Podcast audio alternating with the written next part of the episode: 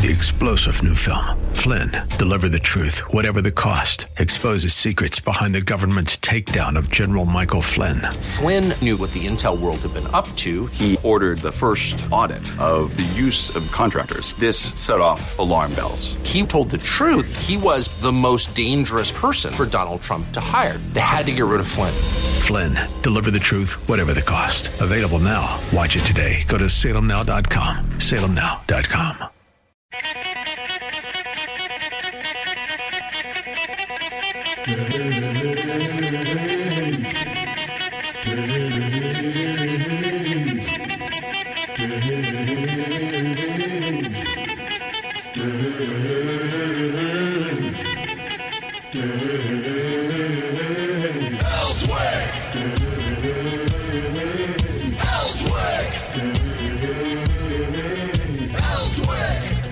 All right, let's get it underway. By the way, uh, I got to tell you that uh, when I got up this morning, I got up early because I thought we might have a wintry mix. They were kind of warning us about that.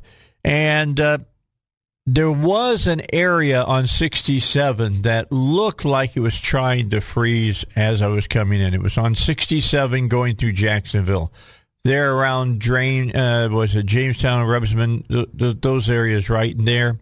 It looked like uh, it had that glistening look to it. So uh, my suggestion to you, if you're on any and, and all of that road through there for the most part is elevated. So if you're going through those areas, there was a little bit of precipitation and it may have frozen uh, on the bridges and things. So you know if you're up on those elevated areas try not number one to speed. I know that's difficult on 67, but uh, go a little under the speed limit and keep your speed consistent. Don't be jamming on your brakes. Don't be running up on somebody's rear end or whatever. I know they get over in the left lane and they want to drive at 45. Okay. Just be aware that you don't want to jam on your brakes. You might lose control of your vehicle. Uh, the rest of the way was pretty doggone dry. I mean, you could tell that the road was uh, roadway was dry. So uh, safe through all of those areas. Safe when you get into uh, Little Rock, North Little Rock, uh, through the construction site. Looked good today. So just be aware that there is that small area on 67 that had a frozen look to it. Man, I'm you know I've been driving long enough. I grew up driving in Chicago. So um, I'm used to wintry weather, and looking at the road and keeping, you know, my eye on the conditions of the roads. I'll tell you something else you got to keep eye on. You got to keep your eye on how nice the weather's going to be when you're sitting in a duck blind. I mean, sitting in a duck blind when you can't move around a lot. I mean, it's bad enough. You know, you're out uh, deer hunting. You got to be, you know, quiet and you got to sit still. But if you happen to be in a duck blind and it's like sitting on a boat, it's cold and you want to move a little bit to get warm. Well, yesterday, Congressman Westerman was out duck hunting. How'd it go, well, Congressman? Did you get anything? Uh, we we uh, did the deed yesterday, Dave. Had a great day. Uh, there's nothing like a good uh, winter duck hunt in Arkansas, and we weren't in a blind or a boat. We were standing in the water. That's, oh that's no! Like the, the duck hunt, standing standing by a tree in the water, hunting hunting mallards in the timber. So that's uh, that's pretty unique to Arkansas. Yeah. And uh, people travel from all over to come down and, and do that. So we're blessed to get to be able to uh, do that not too far from home. Aren't you aren't you glad that it wasn't like today where the wind is howling like a banshee right now? Actually, we could have used a little bit more wind yesterday. I think the ducks would have worked a little bit better. But okay. uh, uh, you know, I got up at uh, a little over an hour ago uh, to put some more wood on the on the fireplace, and it was 37 degrees. I thought it was going to be colder, but it's already down to 33 just in the last hour. So Yep. I think that front's Yeah, just telling through. everybody that you know elevated surfaces if they were wet, got to be careful today. There's not nothing Yeah, worse than uh, going on a on a on a trip on the road when you don't have any control over your car. yeah, and we've all probably probably felt that uh, yeah. that bad feeling when the tires are no longer gripping the pavement. Too. That's a, I have had that. Factor. I have had that happen. Well, today is January sixth, and we all know that January 6th last year was one of those days that the Democrats want to go down in infamy. Uh, in fact, they want us to remember January 6th, uh, 2020, uh, as uh, being our, our new Pearl Harbor. Do you have a little problem with that, uh, Congressman? Uh, yeah, I've got a problem with the way they've uh, they've handled the whole situation, and it is almost like they want to make. Uh, I don't want to say make it a holiday, but it's it's almost like they're celebrating it more than they're they're looking at it for for what it was, which was a, a bad thing. I don't want to minimize uh, at all what happened in the Capitol. As uh, I think you know, I spent the whole time in the Capitol while that was going on. So yeah, we talked about it. Pretty good yeah, I've got a pretty good firsthand account of of the events that happened that day, and uh, there's there's no reason it should have happened. I think there were people in there who had very malicious intent. I think there were people in there who were at the rally that just kind of got caught up in it and uh, and went along with the the crowd. Uh, but none of them should have been in there and should have crossed those uh, barricades that the Capitol Police had set up. And uh, you know, I think people will be um, the the ones that created the problem will be uh, taken care of by the the judicial system, and we're already seeing that happen. Uh, but uh, it, the, the thing the Democrats don't want to talk about is what happened on January 20th when Joe Biden became president. And uh, if he would have just not done anything, if he would have just went there and and you know taking naps and um, told his staff just you know keep the keep keep the ship steady. The country would be a whole lot better off. But he went in on day one and started um, canceling pipelines and uh, putting executive orders out to stop leases. They started pushing this massive two trillion dollar spending bill that has fueled inflation. They claimed it was to help with COVID. Uh, Joe Biden went in saying that he was going to be the person that took care of COVID, and and that seems to uh, it'll get better and then get worse. I don't know that he, there's a lot he could have uh, done, but I think there's a lot of things he could have done differently.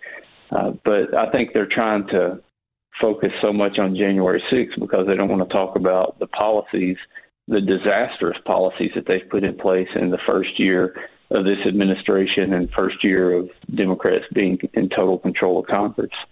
Congressman, there's been a lot of talk on the air. There's been a lot of talk, I know, in newspapers and on television that this is the war plan for the Democratic Party over the next few months as we move into November for the elections of 2020, which do not look favorably right now for the Democrats that they're going to somehow use January 6th as some way to, you know, jack up the, the people they think should be uh, elected.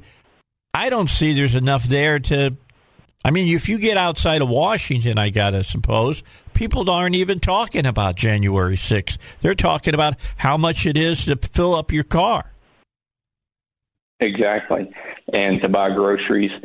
Uh, yeah, it's their game plan. You're, they're so easy to predict. I've, I was I've been reading uh, articles lately, and the, it's like the press and the Democrats line up together. Um, a lot of the the printed press, at least, and I don't watch the the liberal news shows, but they I'm sure they're right there with them.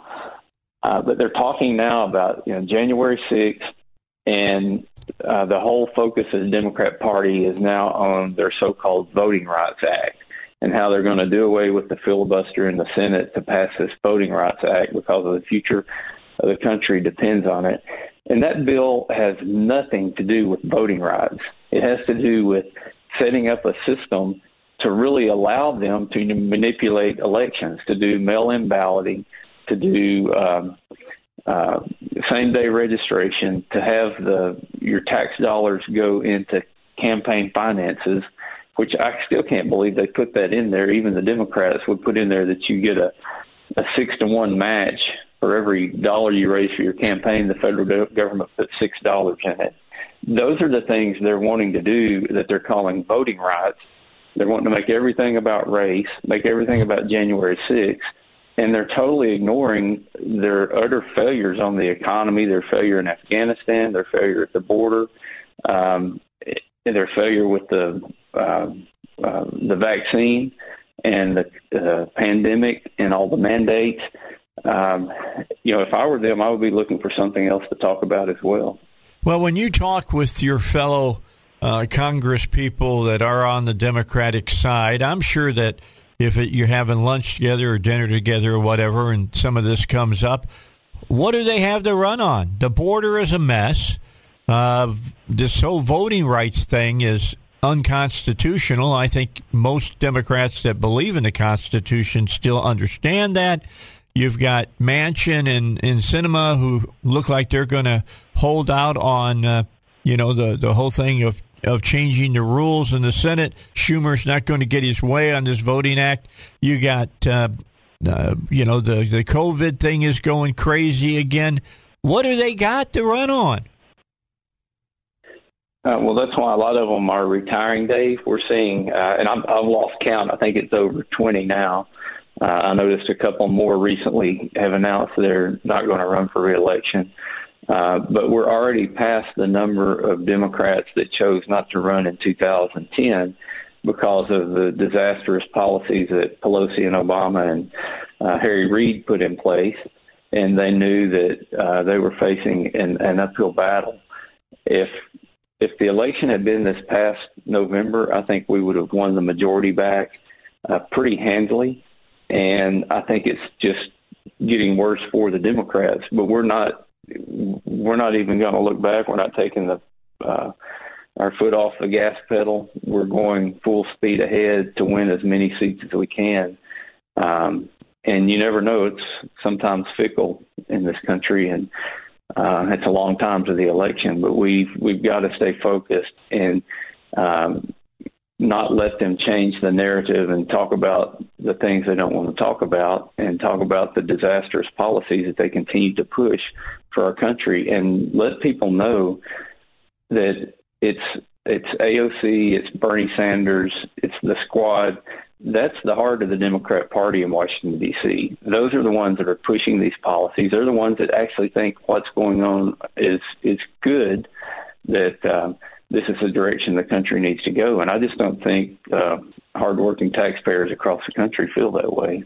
All right, let's take a break. We'll uh, do that, and then we'll come back, finish up our conversation with the congressman here on the Dave Elswick Show. I'm going to ask him about something I bet you nobody really has ever asked him. Snowpack out in the west looks like it's going to be pretty deep this year. That means more water out west. That could help alleviate the drought. We'll talk about it when we come back. But right now, I want to talk about ICU protection. Brand new advertiser here on the Dave Elswick Show. We thank them for joining us. Going to have breakfast with Billy Mack, the owner, today.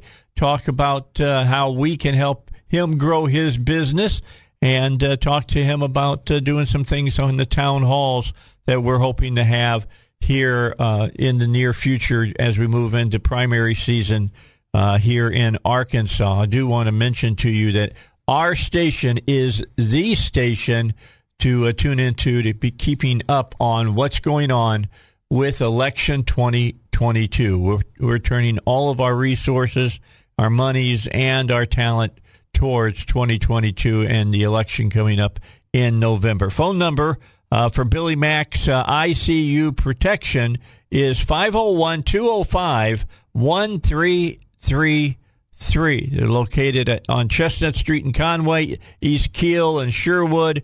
And they want you to know you pay for the service, not for the hardware. That's not the way most of these places work. Let me tell you, you pay out the nose for the hardware, and their hardware is the best. Their services are an alarm, security, monitoring, residential, and commercial. Again, ICU, the letters ICU uh, protection. 501 205 1333.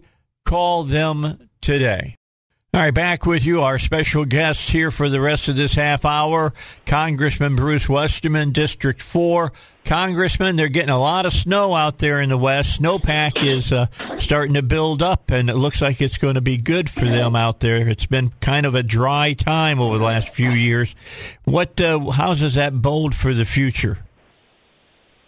Well, that is definitely good news. Any moisture that they can get in the West, and uh, you know, I was actually supposed to make a trip out there right around a few days before Thanksgiving uh, because of the fires that have happened in the uh, in the giant sequoias. Um, we're we lost about 20% of the giant sequoias. That the only place they grow is in uh, in California.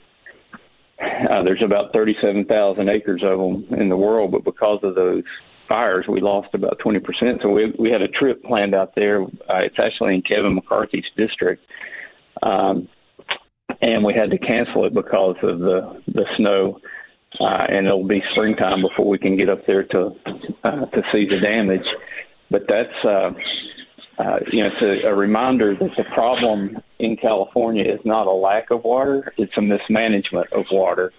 And the data has shown historically that there's enough water in the state of California that if it's managed properly, uh, they can meet uh, their needs. But you have such um, crazy, uh, they call themselves environmentalists, but to me they really don't care about the environment because they're actually destroying the environment. And they refuse to allow uh, the like Shasta Dam to be raised. There's already uh, congressional approval and um, the, but the Democrats pushed back on raising uh, the dam, which would be huge in uh, saving more water for the state. Uh, but it is a good deal that they're getting all that snow out there, uh, which they know that it runs in usually about five to six year cycles on uh, a drought versus an abundance of water. So it looks like it could be one of those years where they get a lot of water. Uh, which one of the downsides to that is all the fires they had out there last year. They're also going to get a lot of uh, uh, mudslides and uh, a lot of topsoil deposited in the in the streams. It's not good for water supply or um, a lot of the critters that they say they care so much about. Uh, but it's a, it's a constant um, struggle working on California water policy and trying to to meet the needs of people that um, almost you know, a lot of the people in California almost seem like they don't want California to be able to survive. Um, so it doesn't really make any sense. Not a lot of logic in what they're doing. Well, I hope I hope that they uh, want to survive because maybe they'll stay within their own state and not disperse across the rest of the country, bringing their ill-conceived ideas to our states. Well, there's a lot of them moving moving out, and uh, you know there, there, you'll see billboards in Texas that say, "Welcome to Texas. Leave your politics in California." um, I've got a good friend in who's the governor of Montana. He used to be in the the house with me, and uh, he'll sometimes refer to Bozeman as Bose Angeles. There's so many people moving moving in there, but uh, uh, it's amazing that you know the people that can't take it anymore are moving away, and sometimes they bring their politics with them. That uh, the same thing that made it almost unbearable in California. Yeah, three biggest biggest losers right now, population wise: California, New York, New Jersey. Uh, can we say solid, solid blue states because they're just crazy? About they as, are about as blue as you can get. Uh, of course, the whole left coast is pretty, pretty blue out there along the coast, but you, you get inland in Oregon and Washington, and you get some uh, really conservative areas. And, and I'll say this: you meet a conservative in California, and they're very conservative. Uh, they're just way outnumbered out there. And and you know, California is such a beautiful place. There's no reason, there's no doubt why so many people want to live out there. Uh, but I don't know what happened to their their politics. The home of Ronald Reagan. Yep. And uh, one of my favorite places out there, Napa Valley. I love it out there. I mean, it's and it's just not because of all the all the grapes that they're growing in that area. It's just because it's absolutely beautiful out there. All right, let me ask you about two more things real quickly. We're down to two two minutes left. Uh, let me ask you about the voting rights bill. I'll give you a give you a minute to tell everybody why it's bad policy. Yeah, well, it's misnamed like most Democrat bills are. It's not about voting rights. It's about uh, voting control and doing, uh, uh, you know, ballot harvesting, vote by mail, same day registration. Uh, you know, every bad Democrat policy they've been able to think about on election integrity, they've got crammed into that bill, calling it a, a voting rights bill. And uh, I think it violates the Constitution, uh, but they're just moving moving ahead with it. And it was it started off in the House as HR one, which means that's their most uh, their highest priority is to have this bill passed. And they've run a couple more versions of it. I think the latest one is the uh, uh, John Lewis Voting Rights right. Act uh, named after the former congressman. So, you know, they're trying to play on the, the heartstrings and make this sound like it's uh, some kind of uh, uh, justice bill that it's not. It's just their their uh, efforts to uh, federalize elections which the Constitution says elections are to be carried out by the states. You're right. All right, Congressman, we're out of time. I appreciate you joining us. Hope that you did well out duck hunting yesterday. Talk to you next week here on the Dave Elswick Show. Have a great one. You too, Dave. All right. Bye-bye. Congressman Westerman here on the Dave Elswick Show. Let's get caught up on the news. That's next. And then Pat Davis will talk to us about health insurance. Uh, speaking of the weather, if by chance you're going to be traveling to the northeast towards D.C. or New York City or whatever, be aware that uh, the storm that's passing so quickly by, past us right now will be in that area tomorrow, and they're expecting to turn into a nor'eastern, which, uh, if you've never been in one of those, gets pretty hairy. You don't want to be there, and you don't want to be on I 95. All right. I'm just telling you, they may have a repeat of what we we just saw the last few days. Keep that in in mind. All right, Pat Davis going to join us. I'm I we made up a time to get him on, and he's got a new commercial that's uh, playing on my show, which I really, Pat, I really really like your new commercial uh, directed at small business because that's who I when I'm not in the studio, I'm talking to small businessmen a lot of time here in, in Central Arkansas, and they're always complaining about the, the the health insurance keeps climbing. And I said, "Have you talked to Pat?" And they'll say, "No." And I said, "Well, you're getting what you ask for. Then call Pat. He can save you money." And you put out in your new ad exactly how you do that. Talk about it. Yeah, there's uh, good to be on with you again, Dave. Well, you do a good job. You really do. You do it a little bit different, and it saves people a lot of money. And I'm proud to to uh, talk about your company and about how you do it. But I, I want you to talk to small business people right now who want to give their people health insurance, but are finding it more and more difficult to do so. Yeah, sounds good. So the big thing is this. The bottom line to me is we're only a small handful of years away from business owners being able to even offer health insurance because there's only so much further that they can jack up the the premiums. Uh, let's say this: the deductibles and the out of pocket. And one thing a lot of people don't realize, they'll say, "Oh, I only have a thousand dollar deductible," but they might have a five, seven, or ten thousand dollar out of pocket for the year. And 70% of people who have financial difficulties because of health had health insurance, had a major medical plan with a Blue Cross, United Healthcare, Ambetter, all those big companies, and people don't want to address that. Agents sure won't talk about it. And one of the main reasons is you end up in the hospital and all of a sudden you end up in a non-network hospital and you're talking $20,000 out of your pocket for that year or whatever it might be. But these are things that people will never tell you. I share the good, the bad, and the ugly with people about insurance, and uh, it, it's important. I think one of my biggest concerns or frustrations is I will find small businesses that I try to help, and then they fall back into that old model. And I'm telling you, we're only a matter of a small number of years, and businesses are not going to be able to offer insurance to their employees. They're just going up too high. It's Which- a totally which- unsustainable model, and they go from one company to the next to the next and they just fight for the employee's business or that employer's business and um, it's not sustainable at all. Okay, well, let's talk about they come to you. What are you going to tell them differently than uh, any of the other providers in the in the nation? Because you have a different plan. You've got this, uh, yeah. you know, copay buster and all the rest of this stuff. Yeah, we have what's called a deductible buster, which anyone who's listening right now, whether you have a small group or you have an insurance, you know, you have a, a share plan, whatever it might be, you've got a lot of money out of pocket that you've got to pay before the insurance company pays a penny. So you pay your premium. People say, "Oh, I only pay five hundred a month." Well, then you got another thousand or another, let's say seven thousand, yeah.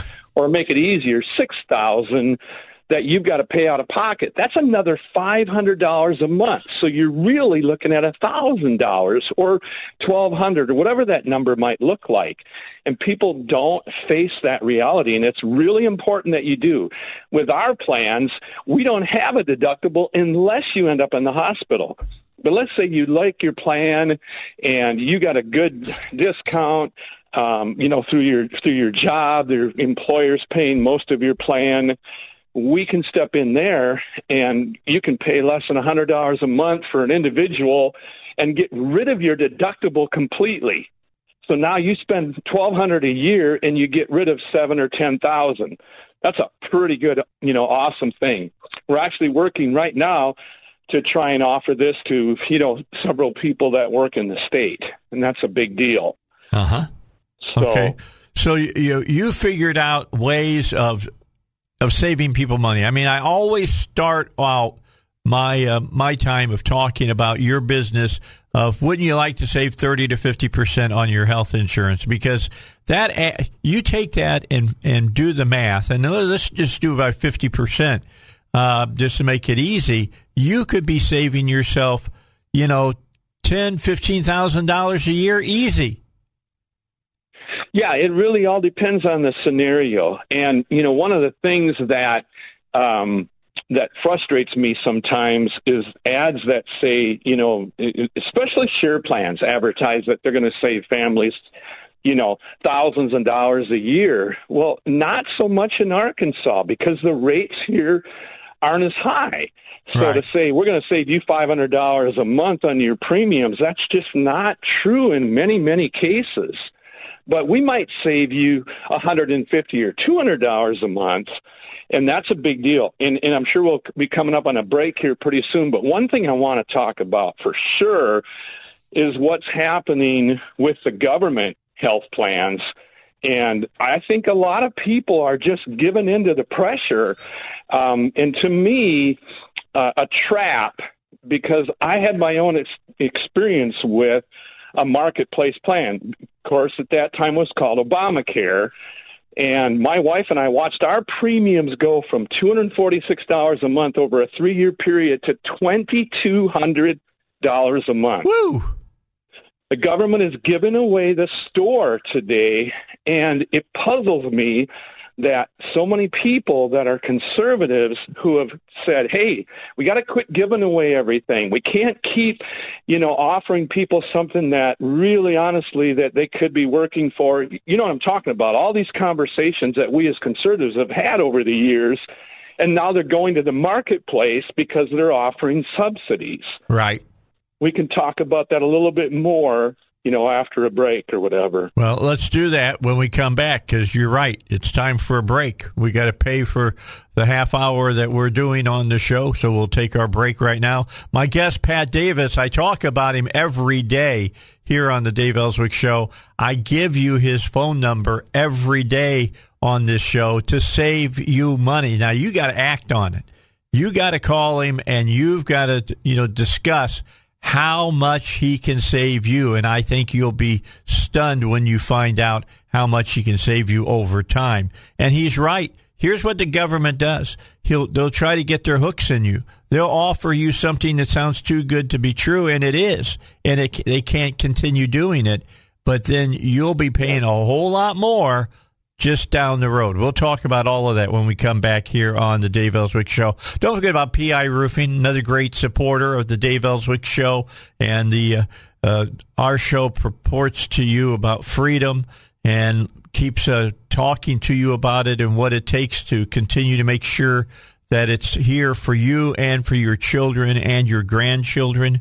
Uh, that's what this show is all about because you know Reagan said it only takes one generation, just one generation, and freedom as we know it could be gone. So uh, you know I I want you to support the people that you hear supporting this show.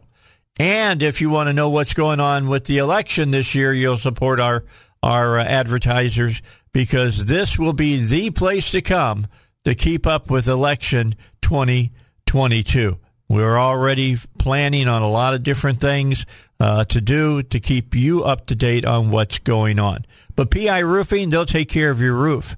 They want you to know that. 707 3551. Your roof is your final defense against the elements. Make sure you keep it in good working order. 707 3551 or piroofing.com. All right, back with you. And uh, Pat Davis is our guest for the rest of this half hour. I'm always talking on my show about how to save you money.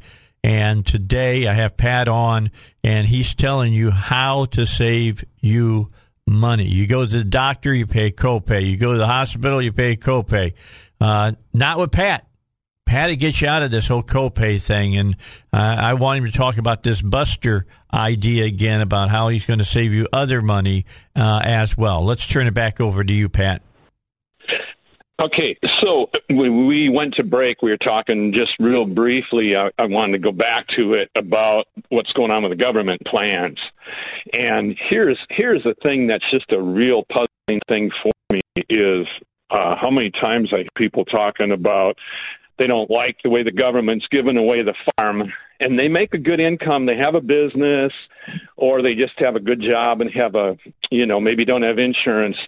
But they're turning to the government insurance plans today. Like you can't believe the number of people that i talk to. Um i have a friend who is an agent in chicago and he's got a guy that's making just under a hundred thousand a year and they he, he was able to get a plan you know through the government for less than a hundred dollars a month to me, that's the biggest waste that you could ever offer people that are making great money and allowing the government to put their hooks in them. And this is what happened. My wife and I had a plan in going into 2019 and our premium went to $2,200 a month. And I said, Marsh, this is it. We're done. Uh, that's just for two people. And I had just turned 60. She had just turned 59. And so we got on our plan.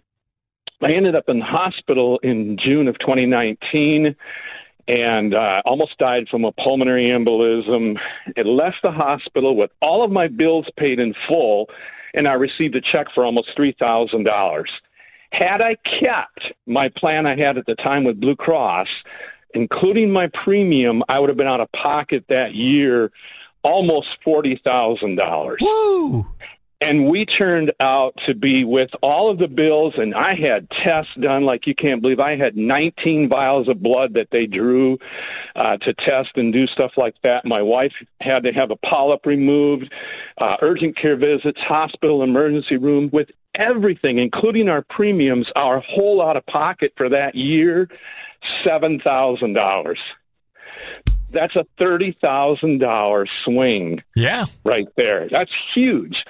So maybe when you look at just the front end, I might not save people 50% on their premium, but when you start taking into consideration all the money they got to pay out of pocket, then it's going to probably be way more than that.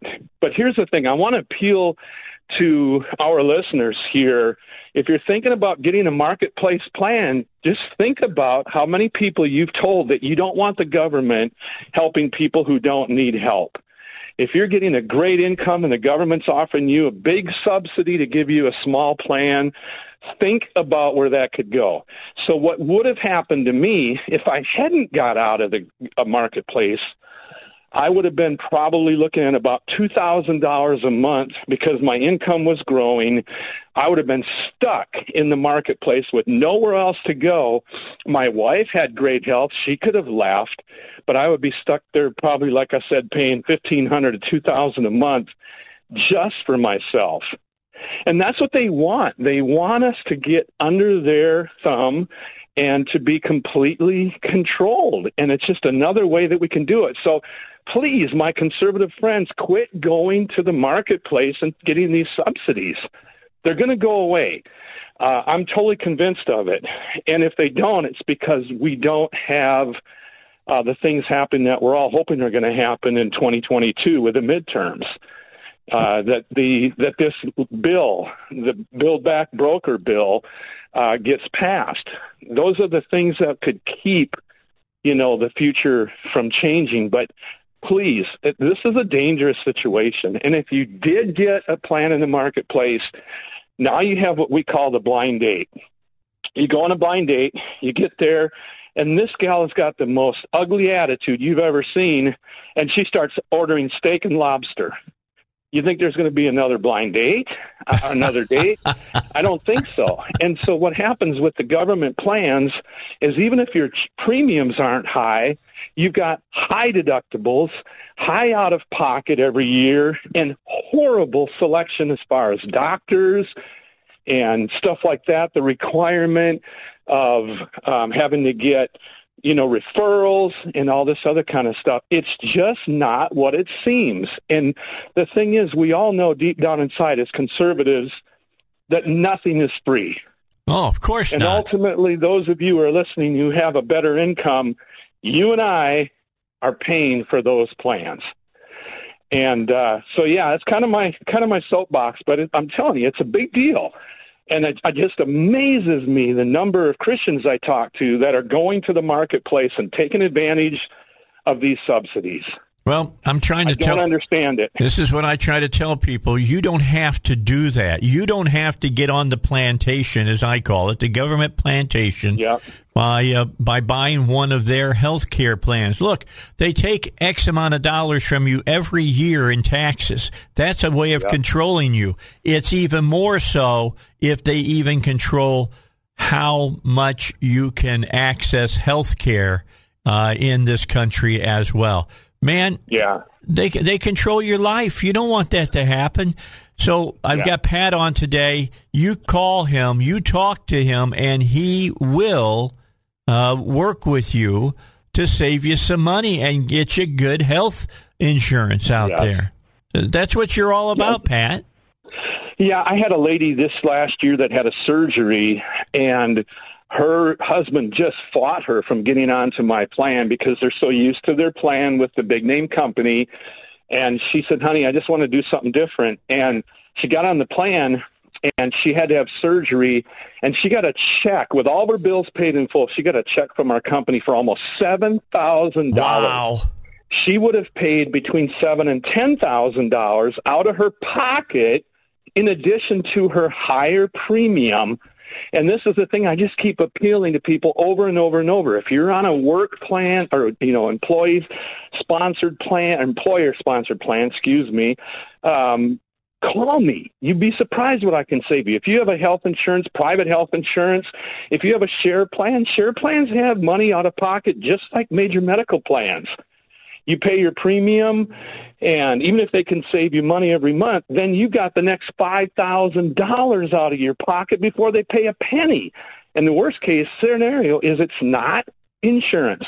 It's amazing to me, Dave, how many times people call me and say, oh, I've got a Christian share plan. It's insurance. No, it's not.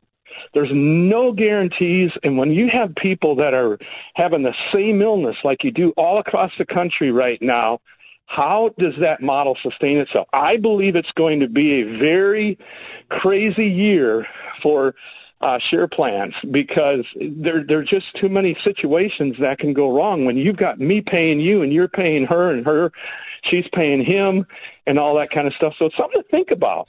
Well, but so- the big thing is get private plans that have no attachment to anything except for your insurance itself, mm-hmm. and then you're in control and you're not stuck with these companies that go up every year massively and and do all that. But I, I mean, I'm working with senators right now. We're trying to change the healthcare system in our state. And again, e- even if you have insurance, if you like it, or you have a marketplace plan, you've still got ugly deductibles and out of pocket. And I can help with that for pennies on the dollar.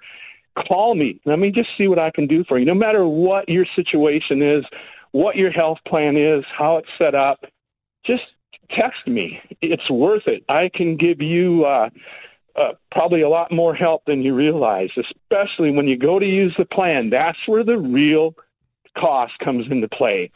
They downplay the premium. Oh, you're only paying this much a month, but then everything comes out of your pocket before they pay a penny. Absolutely. Absolutely. Phone number to call Pat 501 605 6935 and talking about him talking to senators and to uh, representatives. I know that for a fact because they call me asking for Pat's phone number. That's yep. I've had a lot of state senators want to know what you're doing so that they can try to integrate that into a way uh, that it can be offered to state employees as uh, well. Well, Pat, I think we answered everybody's question because I always say on the air, I don't know how he does it, but he does it. Well, today you've told us how you do it. And now it's up to people to make a smart move. And if you're tired of uh, doing the same thing over and over again, expecting that you're going to save money, but you never do, then you need to call Pat Davis. Again, 501 605 6935 and uh, consider this, uh, you know, a public service announcement today for Pat because I'm trying to do you a service. I'm trying to save yeah. you money. I'm trying to save people money, Pat. I really, yep. really am. Yeah, absolutely. Yourhealthplanman.com. Yeah, on Your, on the internet. Yep, yourhealthplanman.com. One word. Pat, thanks for the time today. We'll have you on in the near future again, just so you can reiterate once more for the people how about saving some money? It's up to them to call, but bottom yep. line is, uh, would seem to me after they hear you talk and knowing how much money you've saved people, that everybody be you know burning up your lines. 501 605 6935. Pat Davis. And Pat, thank you so much for being a part of the Dave Elswick Show today. All right. Thanks for having me on. Sure thing. Talk to you later. Pat Davis here on the uh, the Dave Elswick Show. We're going to take a break, then we're going to go to the news, and then uh, Joe and Duck are going to be around answering some car questions with you, and we're going to we're going to question uh, Joe. We're going to duct tape him to his seat and put him through an interrogation about what Tampa, Florida was like for the big bowl game last weekend and how excited he got watching the Razorback win. The first half, I got to tell you, he may have been wanting to drown his sorrows, but by the end of the ball game, he was jubilant. It's Dave Elswick Show. Back with more in just a moment.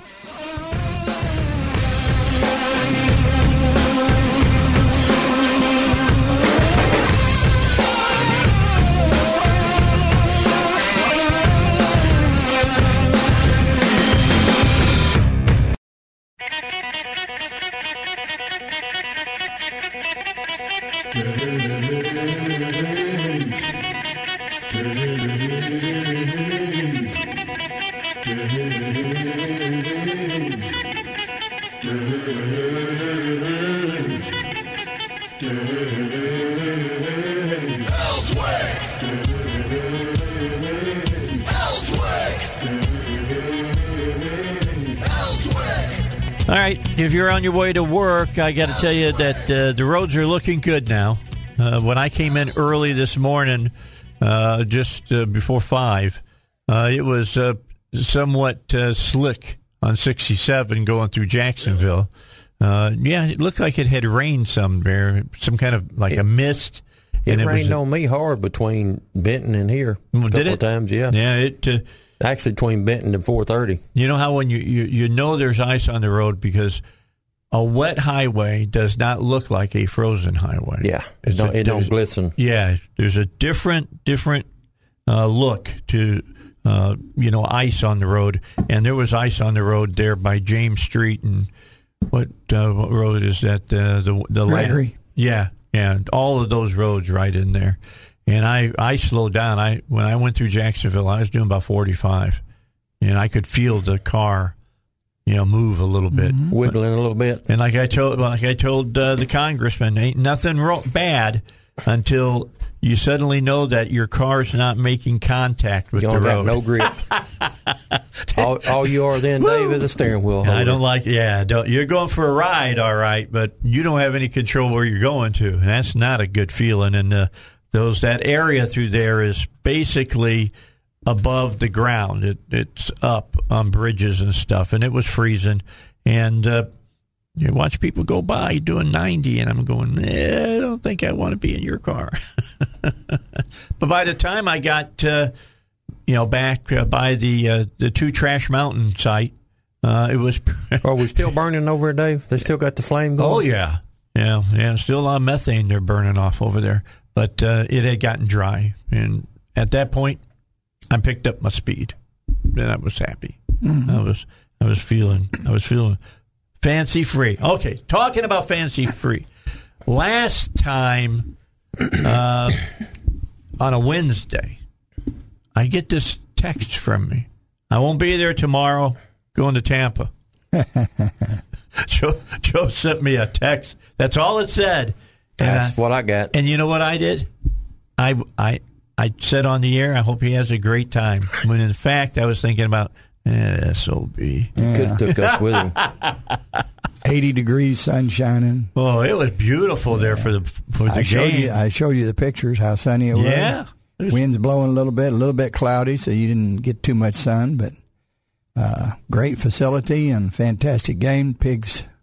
they One. played well in the second did. half. Oh, They yeah. did. They, For the first half, I was worried. I was sitting there going, "These boys aren't up for this game," and then they got up for it. I I think they was a little bit of shell shock because that's the first time they'd been anywhere in a while. And Was that big of a stadium? yeah, I think they was they was shell shocked, and it took them about a about a quarter and a half to get figured it out. No, it it took turning the ball over and throwing and throwing two interceptions to get their attention. As far as I mean, in the second half, it was a different team, but they stopped throwing and they started running. Yeah, they run it down their throat. And Penn State found out we can't do that. Just the way Michigan found out about Georgia, they mm-hmm. couldn't handle the run game. So Just did Cincinnati. Yeah, yes. I I I tell you, I had a couple people on my show, and they said I think Cincinnati could do it. And I said, "What have you been drinking before coming on my show at six o'clock in the morning? There ain't no way they're going to handle Alabama. It The ain't going to happen The best two teams are number one and number two, and Yeah. they're fixing to play. on Monday, and it's going to be a great game." I mean, everybody can holler and scream everything all you want, but the best two teams are going to play. From the best football college conference in the United States. Yeah, but we didn't do too this good is- with the rest of them. And though. this is a boy who grew up northern In and was a Big Ten guy. All right, Yep. but the Big Ten is not the teams that they used to be. I mean, Woody Hayes was, and uh, Bo Schembechler, Beckler, and all those. They had big, big offensive lines during those times. Yeah, and they Tom don't, Osborne They don't have that in now. Nebraska. Yeah, yeah, those corn-fed boys.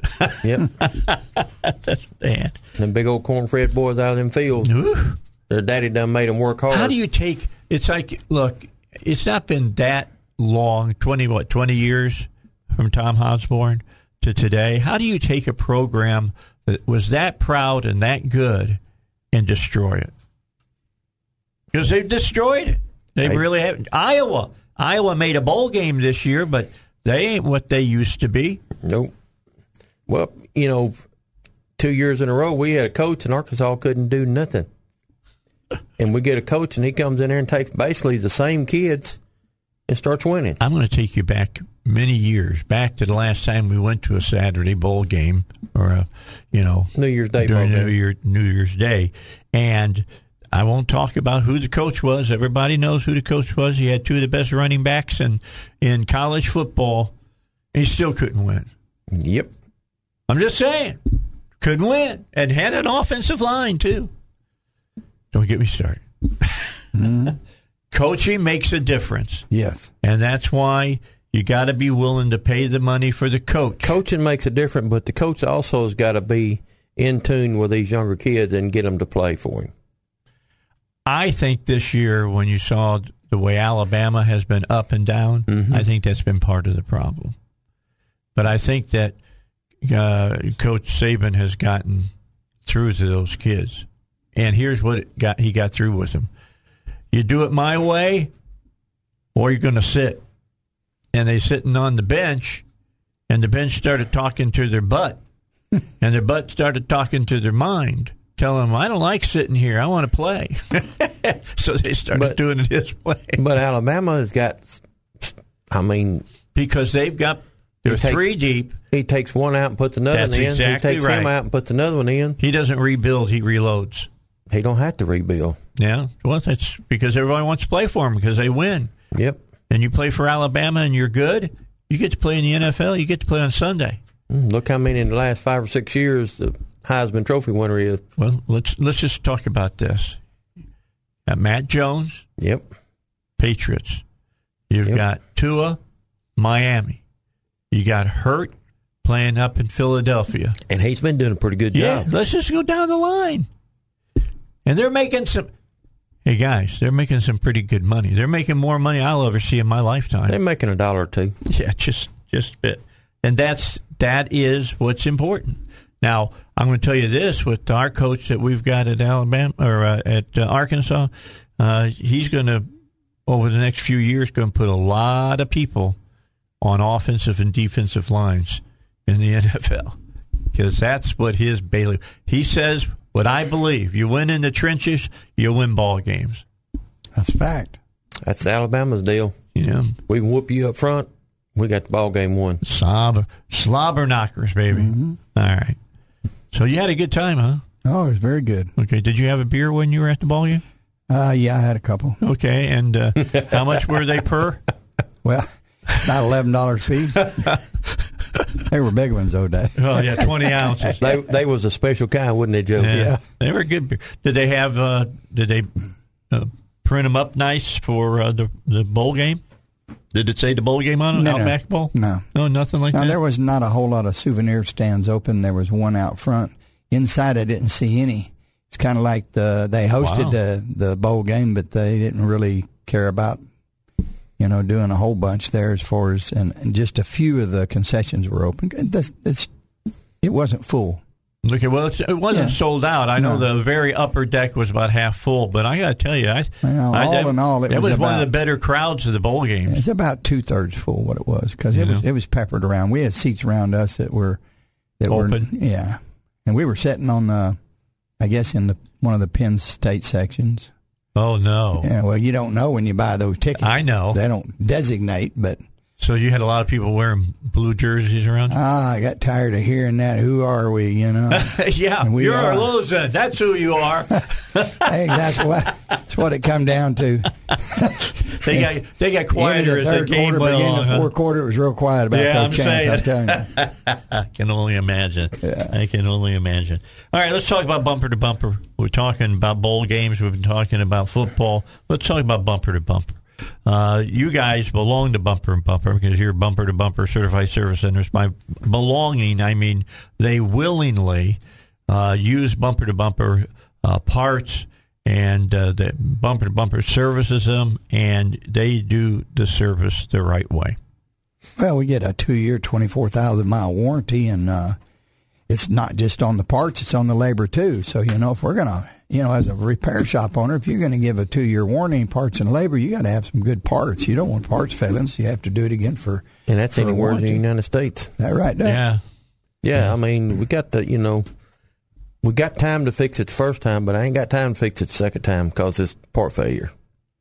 So we we go with bumper to bumper. They got the best parts, the best price, and the best service. That's what we like. Well, Bumper to Bumper has been in business for 100 years, 101 starting this year, and you don't stay in business for 101 years and not do it right. That's correct. You don't you don't stay in business for 101 years losing money.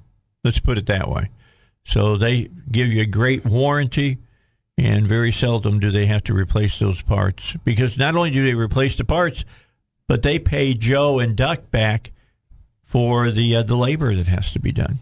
Yeah, they'll reimburse us. Uh, but like Doug said, we don't have time to do that, so we'd rather just have a good quality part, best price, do the best job installing it, keep customer on the road, and everybody's happy. And it, it, you know, you just it, you just can't afford Joe to have a whole bunch of bad parts because it gives it a bad name. Sure. Well, of course it does. You know, it gives it. It reflects on you. People aren't looking. Oh, it says bumper to bumper on the part. Mm-hmm. They, you know what they say? I took that over to Joe's garage or Duck's garage and uh, screwed up. You know, Yep. It's on you. So I can under I can understand that, but know that they use bumper to bumper parts, uh, and bumper to bumper. Even though we've got the supply chain problems, are still getting the parts in on a a, a great time basis, and your car is not going to be there any longer than it has to be in a bay to be fixed at any of the bumper to bumper certified service centers here in Central Arkansas or across the whole state. That's a fact. All right. Yeah. and you know, and and Dave, they got Motorcraft, they got AC Delco, they got about any kind of part. They got standard, you know, but They got everybody. yeah, and they Hey, even got big truck parts too. You're talking about three right there: Standard Motor Products, AC Delco, and Motorcraft. They all been around for hundred years too. Oh yeah, You know. and and they sell a lot of AC Delco parts to the dealers. Same way with Motorcraft, they sell a lot of Motorcraft because I've been over in the warehouse and you know picked up stuff, and you know you know you you'll see Crane Ford there, you know, or Bell Chevrolet there picking up parts. Yeah, we're not talking about a small warehouse. We're talking about a big warehouse. Thousands upon You'll, thousands you'll be tired if you walk around it. Yeah, it's huge. It really is. All right. Bumper to bumper. Keep them in mind. 24,000 or 2 years. Or if you use their credit card, 3 years and 36,000 miles. Yes, sir. That's the warranty on those parts. Bumper to bumper. All right, let's get a quick break in. Uh, we'll answer some questions about cars. We'll talk about some things that you should be considering as we're moving into winter because now it's starting to feel like winter out and they're starting to warn us about snow flurries and stuff.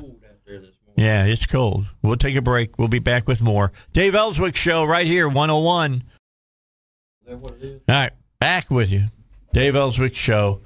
Roland is out in Conway. Hey, Roland, how you doing? And uh, what's your question for the uh, the guys from uh, Bumper to Bumper?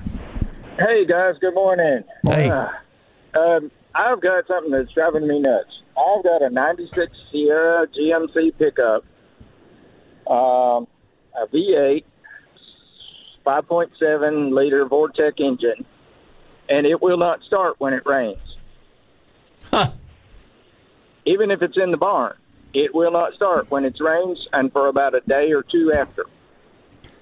What your Molly say it was, Joe? My Ninety six with a five seven. pull the Yes, stripper cap and turn it upside down. You'll find Yeah, it. it's going to have some moisture in that cap, most likely. Have you Well, replaced the cap? That. Huh? Yep, and the coil. Okay. And yesterday I was reading and thinking about the uh, MAP since it works off atmospheric pressure and other stuff. I replaced that. well, Every one of them I've caught doing that. If you'll turn it up, take the cap off, and look down in top where the distributor is, you'll find white carbon built up on it where it's getting moisture in from the the vent hole on the bottom of it on the distributor. We put a distributor in How's last that, how's weekend. that one. happening in the barn? I mean, I Well, you, you drive you drive the vehicle in and the engine's hot, and you park it, and then you have a hot engine, and then you have high humidity. All right, and that as that heat rises in there and is trapped in there, that's what creates that. Hmm. So how, it, I guess how and did- how does he get out defeat for it? days and days. Huh? Well, it's it's a quality cap is what you need to buy. You know, I, I, I hate to say that, but I'd put a cap and a rotor on it, and I would also check the coil wire going from the the, the uh, where all the plug wires plug on it. Make sure there's no oxidation in any of those. Okay. The one we had the other day, with the guy's having the same problem. Running down the road, start raining, it quit on him. And Tim pulled Wow. pulled the cap off, and uh, it it looked kind of like the green monster, but it was a white monster. It- you know, it was where Yeah. it'd been wet, and I put a distributor in it, and he ain't had no more problem. That's been about two weeks ago, and we've had plenty of rain since then. yeah, Roland's terrible when you got to look at the forecast to Well- decide if you're going to drive somewhere. Yeah. I wanted, I wanted to, I'll I tell you wanted what, to, you I know, wanted, it, it rained about four days ago, and I ain't got it started yet. I, I, Oh, wa- I my. wanted, to, I wanted to say you, you park it in a barn, so you're on dirt, and you drive that vehicle in there, and the moisture from, comes out of the ground, it rises, and the heat from the engine when you shut it off, that's what creates that. It's Yep. humidity getting trapped in there. And the new distributor I got don't have the vent in the bottom of it. Okay, where I did, bought a new. Get it okay, from, from bumper to bumper. Yeah. Okay, who who who made it? You remember?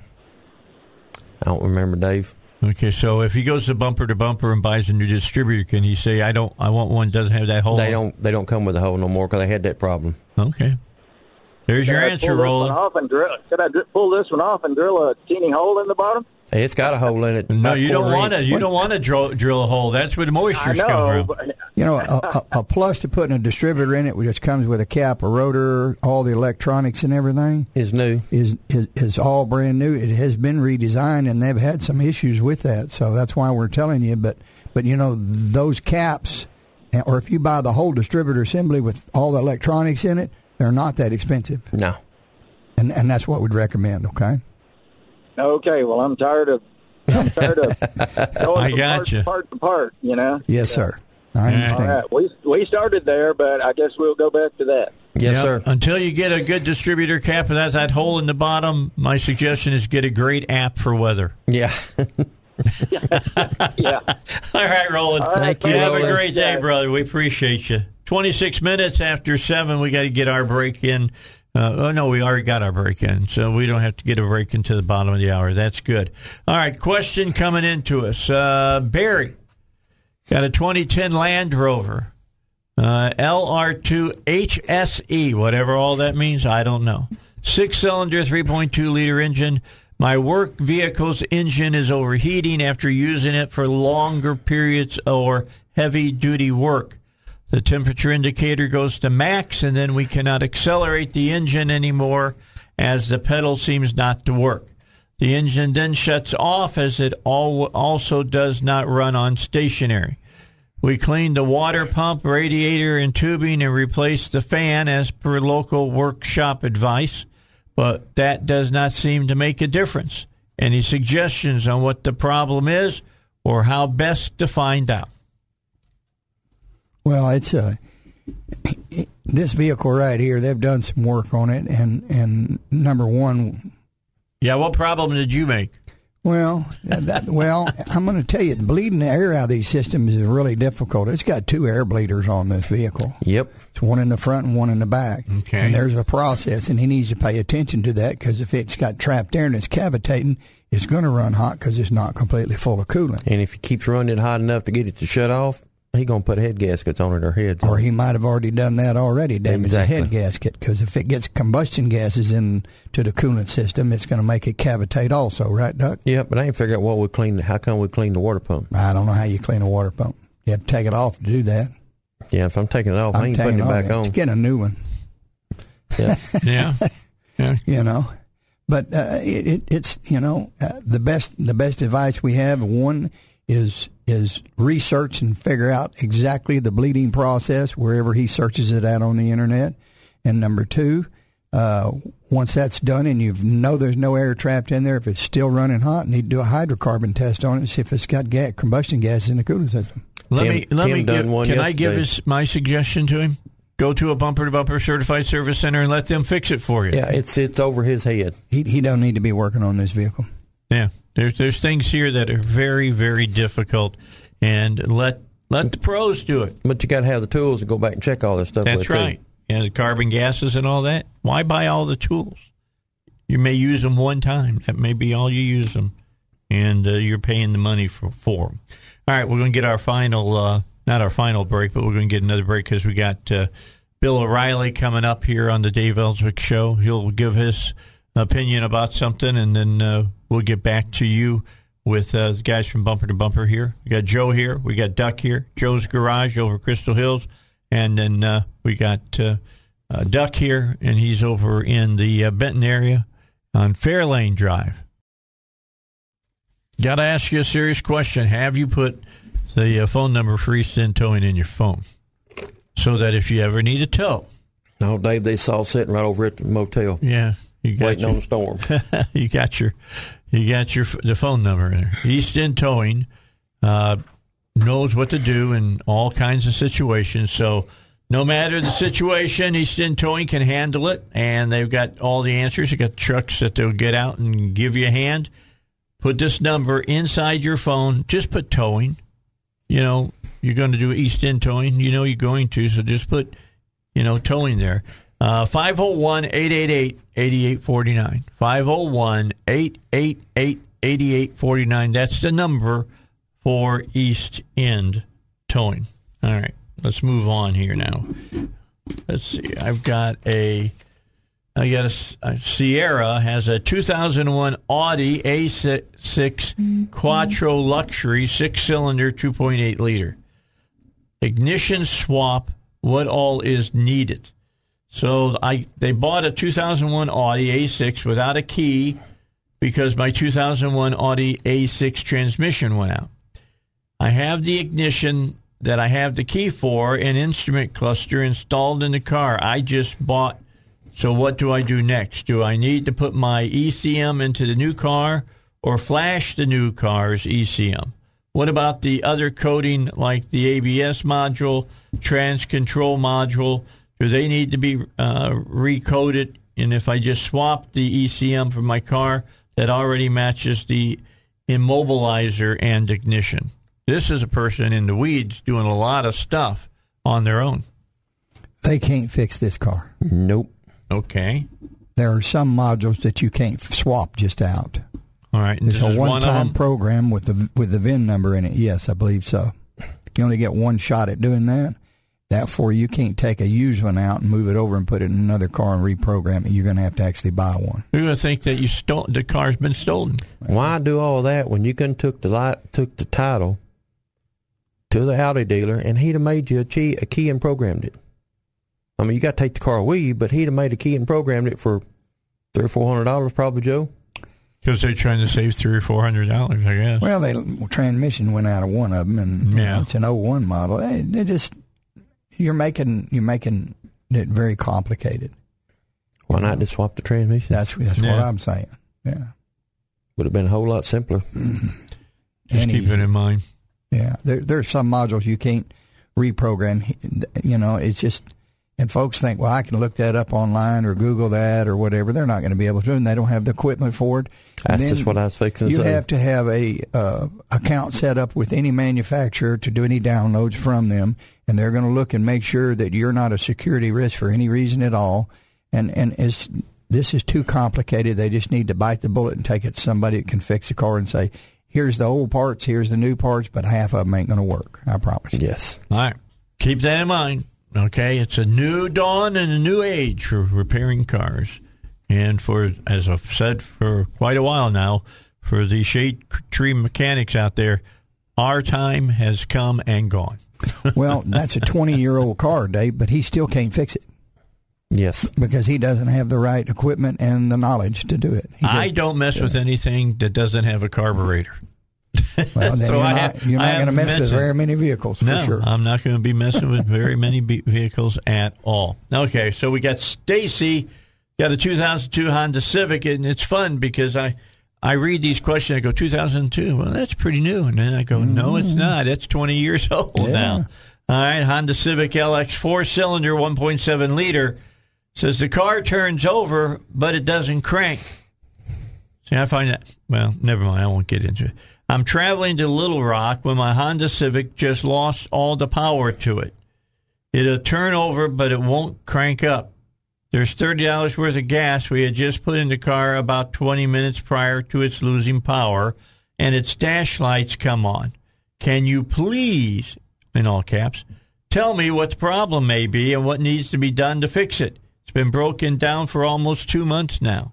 Again, this is a 2002 Honda Civic four cylinder, 1.7 liter engine. Take it to the shop. well, you know, the, the terminology here is not right anyway, okay? Nope. There, there's two. When, when we ask a customer what the vehicle is doing and they say, well, it does, it cranks, but it won't run, that's one thing, or it won't crank over. Here she says it, it cranks, but it it, turns over, but it won't crank. Well, that, that that's a contradiction in terms. It's turning over. Yes. And my question, uh, 01, or excuse me, 02, I'd be wanting to know uh, what's the maintenance records on that vehicle. Wouldn't you, Doug? Yep. When's the last time I had a timing belt put on it? Yep. Uh oh. You know, and it'll crank over all. And all but if they're out of time, it ain't going to start. You're going to hear, rrr, rrr, rrr, rrr, rrr, rrr, but They that's just it. spin over real fast. And and then and then the the, the thirty dollars worth of gas they put in prior to this. Uh, where they buy it from is you know I get a fuel sample on that. Did they buy E eighty five? That's going to make it tough on it. Yep. Did they put diesel fuel in it by accident? Ooh. You know who knows, right, Doc? Yeah, and you know, that's why I said take it to a shop. Mm-hmm. Yep, I agree with you. He he can't fix this. All right. There you go. Angela, 2012 Chevy Cruze, four cylinder, 1.4 liter. Slight but concentrated vibration out of nowhere while I'm got it in park. Just got the throttle body replaced on my 2012 Chevy Cruze as well as the thermostat, serpentine belt, coolant container, engine valve cover, and engine valve cover gasket, as well as the battery cable. It's all new. I've had diagnostics done on the car three times in the past four months, and nothing ever identified an alternator issue. It's been frigid cold now for a week, and I also haven't really driven the car in five days. I started it, started up fine, heat is working, etc. But then while in park, waiting for the car to warm up, I noticed I could feel vibration in the car sitting in the driver's side, and simultaneously the overhead light began dimming or very slightly flickering in sync with the vibration. I'm not sure what that's an indication of. My battery light is not on, but currently my car needs a catalytic converter, which was identified as a medium level issue. Well, it might be a primary level issue now. Yeah. I don't know. Right. Um, th- th- th- this this is this is this is very very what you would call, in my opinion, a convoluted question. I, there there's too many issues here. You know, it's real simple in our word world, isn't it, Duck? That if you're working on something and when you get through, it has another symptom that generally tells us that something got created while the While process working of on working it. on it. Yep. And they've had so much done to this, it would be, I think, advantage to take it back to who did this work and say, look, guys, this is not right. You need to recheck it. It wasn't doing this before. If it's something new that happens, I understand that because of the age of the vehicle. But Yeah. you need to go back and double check and make sure we haven't created a problem. And and I think that's where this ought to be. What do you think? I think that's the whole problem, you know. But but carry it back to the people and say, hey, look, I've got this problem since y'all worked on it. If it's their fault, they'll stand up. If it's not, I'll tell you, hey, it's not my fault. This is another problem that's that's happened to your car. You know, this 10, 12 years old. Well, you know, it, you got to give the people that worked on it the opportunity to do the right thing. Because if you don't take it da- back, they don't ever know that you're having a problem. They don't know that you're unhappy. Yeah. So take it back and give them an opportunity to do Let the them right try thing. to fix it. Yeah. All right, bottom bottom And line. ninety nine point nine percent of them, they're going to take care of it. Okay. I've got one for you here that we get a lot. Dominic tells us he got a 2005 Dodge Dakota Sport 8, four cylinder, uh, 4.7 liter engine, eight cylinder. Can I put a 2000 Dodge Dakota transmission in a 2005 Dodge Dakota? I've got a 2005 Dodge Dakota and the transmission is bad. I do have a good transmission from my other 2000 Dodge Dakota. Can I put it in the 2005? Now, I know the answer to this because I've heard this question many, many times. Go ahead and answer it, Dave. I'm going to hazard to guess that no, you can't Yeah. do this. It doesn't. It doesn't just transfer over like that. On top of that, Dave, it's two totally transmissions inside. The outside looks same. Inside, no. It's all electronic. Uh-huh. The 2000 is not fully electronic. That's correct. He, he's not going to be able to make that work. Nope. So just keep driving that 2000 Dodge Dakota.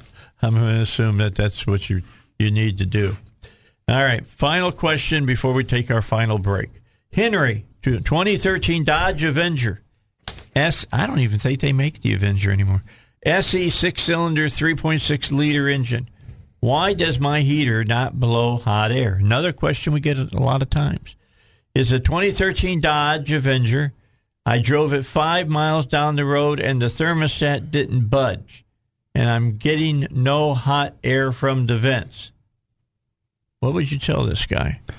My question is if he drove it five miles, five miles ought to be enough to generate some kind of heat from the water. It's a hot water heater, so it's Yep. got to the engine's got to warm the coolant up to make it hot.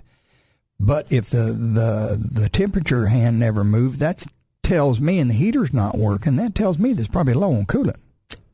Exactly. You know, and and. and all, all we can say, and you know, we don't have an idea of what the temperature is outside here, too. You know, it could be froze also. Yeah, and that and that particular Dodge Avenger, the heater core is above the engine. The heater, you know, where the hoses go into it. So if it's low of uh, coolant, guess where all the air is going? Eighty percent of the time, if your heater's not blowing warm, you need to check your coolant level first, because if it's moderately low, winter time outside, the ambient temp is not that hot. You may not see a quick overheating issue, but you'll say, "Boy, you know, it takes forever for the heater to warm up here, and that's starting it, stopping it, starting it, stopping it, and it's just moderately low on coolant." Being the age that I am, I I want to laugh when he says, "Man, I drove it five miles and it wasn't even heating up yet." I remember when they used to have those boat anchors for engines, and it, you'd leave home to go to school, and it was 15, 20 miles away, and it was blowing ice cold air when you Yeah. got to the school. Mm-hmm. Yeah, but back in them days, most of them didn't even have a thermostat in them because we done took it out and threw it away That's true. That because it was trying I, to overheat. I hate to say it. Yes, you're then we go get us a piece of cardboard and put it in front of the radiator. there you go. Mm-hmm. Easy fixes. Yeah. When it started heating up, you stop and got out and take the cardboard Take the out cardboard out. and put it behind your seat because you was going to need it again. Yep. You, you, that's you're right, man. I forget. I forgot the cardboard. I forgot that. I had a cardboard piece for in front of the engine. I had a cardboard piece to put in the wiper to, on, uh, on my windshield, so I didn't get ice on it. Well, you know, and and, and, and and on like Friday and Saturday night, you put your case of beer in front of the radiator. That's true. It and cold. It, it would stay good and cold. Yeah. Stop, get you one, keep And on keep the heater working inside and keep your beer cold. Yeah, we're not talking. No, we're not saying we were drinking and driving. All right, we're just not saying that, and we would highly recommend that you don't do That's that. That's correct. Yeah. All right, let's get our break in. Final break. Got more coming your way here on the Dave Elswick Show, 1011 FM. The answer. Back with you on the Dave Elswick Show. Joe and Duck are here. They're answering your car questions. Let's get Willie on the line. He's waiting on the phone. Will, you got a car question? Go. Yeah, I'm gonna get a front end alignment. Should have had my tires rotated. Well, if that hadn't been done, sure. Yeah. You know, And whoever's lying it, they, they can tell you that. You know, kind that- of, what kind of car is this, Willie? 2008 Toyota Avalon. You, Yeah. mean you actually traded in that Model T you used to have? Well, see, this car was my mother's car. She's 91. She doesn't drive anymore, so she gave it to me. Well, that's cool. That's a nice gift. Yes, it is, David. Yeah, that's that's cool. Okay. You should be uh, somewhere in uh, ninety to 110 twenty dollar range to do a four wheel alignment on it. That's what it will require. What about just at the front end? You can't hardly do that anymore Nope. because the rear end has to be adjusted before you can set the front end because it's a front wheel drive car. Oh my gosh, Joe. But but but Willie, it's the right way to do it, yes. and and, and that's all you can do. Okay. I can't even Oh, on, on my front end machine at my shop for me to do a two wheel alignment. I've got to go in there and turn it off and do several prompts on the screen to get it where it'll do an inferior alignment. I leave it up there, even on the two wheel drive cars or the rear wheel drive cars that have no adjustments in the back. We still need to know where the rear is before we can set the front end so the steering wheel's straight and it tracks down the road straight.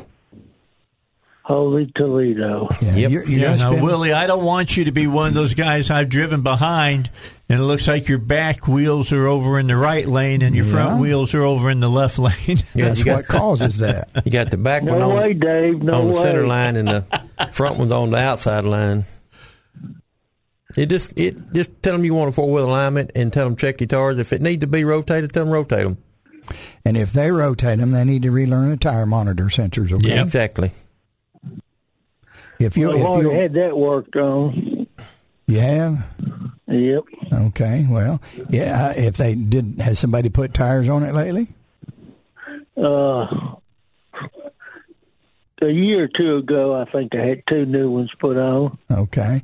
Well, you ought to rotate them tires. What I recommend to my customers, if you come in and we do a front end alignment just like Dave, and we servicing your vehicle, which doing an oil service on it and maintenance in it.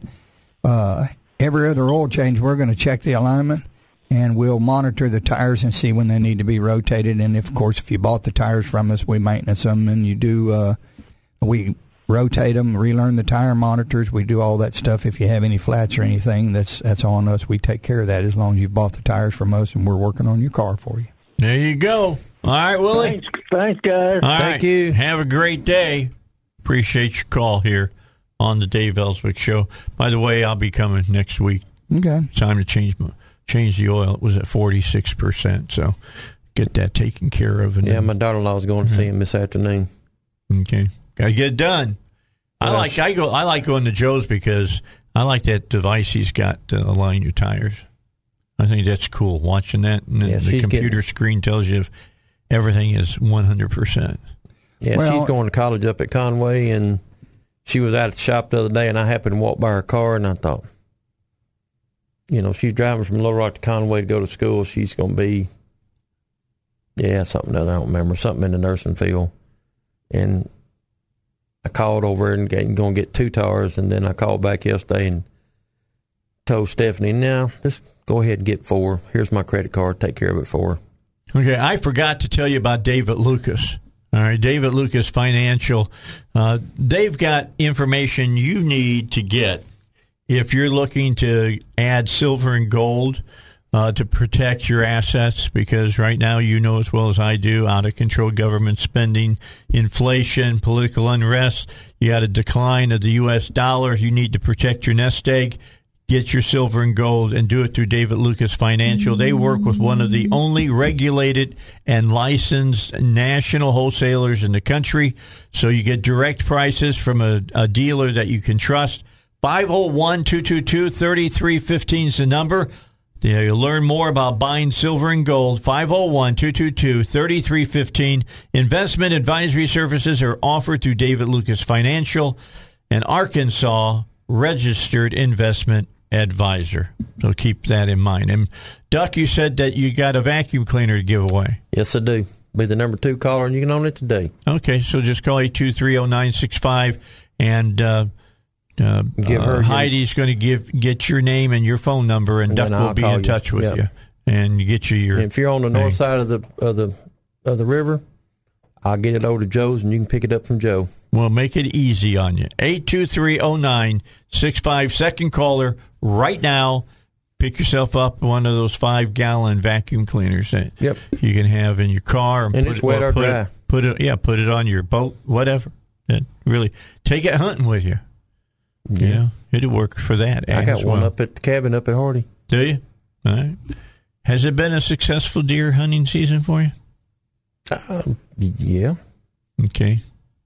it's uh, we've had a good hunt. You know, we killed, I think five total. Wow. Yeah, it's good. Any big ones? Uh, Russell killed a uh, with a bow. He killed a nice ten point. Wow. He killed about the eighteen inch spread.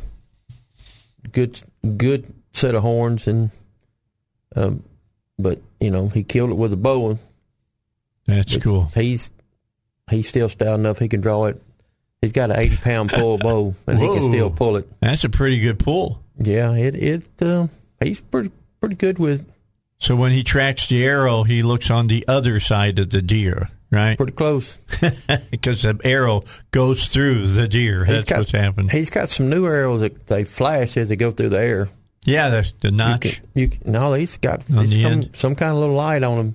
Oh yeah, You can track it, and you know, and when it hits hits deer, or if you miss and it hits the ground, it'll light it up so he can get out and get his get his ninety dollar arrow and put it back. that's what I'm saying. Arrows are not cheap anymore by a long But I killed a, stretch. I killed a little six point, but uh, I've got uh, two down at uh, Bratweiser. She's making making me and you some ground up hamburger meat. Yeah, there and, you go.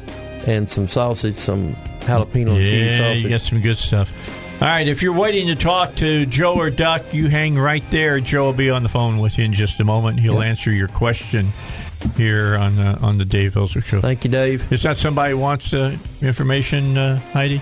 Oh, okay. Anyway, bottom line is we're out of time, and let me uh, get you to news, and then we'll take care of everything else that's out there that we got to take care of. So, Dave Elswick Show, guys. We'll see you tomorrow. Thank you, maybe. Dave. I'll, I'll see you next week, Joe. Yes, sir. I can wait till next week, and I'll I'll see you that. Saturday morning. Okay, yeah, Saturday morning, Car and Truck Doctors, Bumper to Bumper, brought to you. We get it underway at 9 o'clock. You don't want to miss it right here at 1011. Until then, you have a good one. I'll be back 6 a.m. tomorrow morning.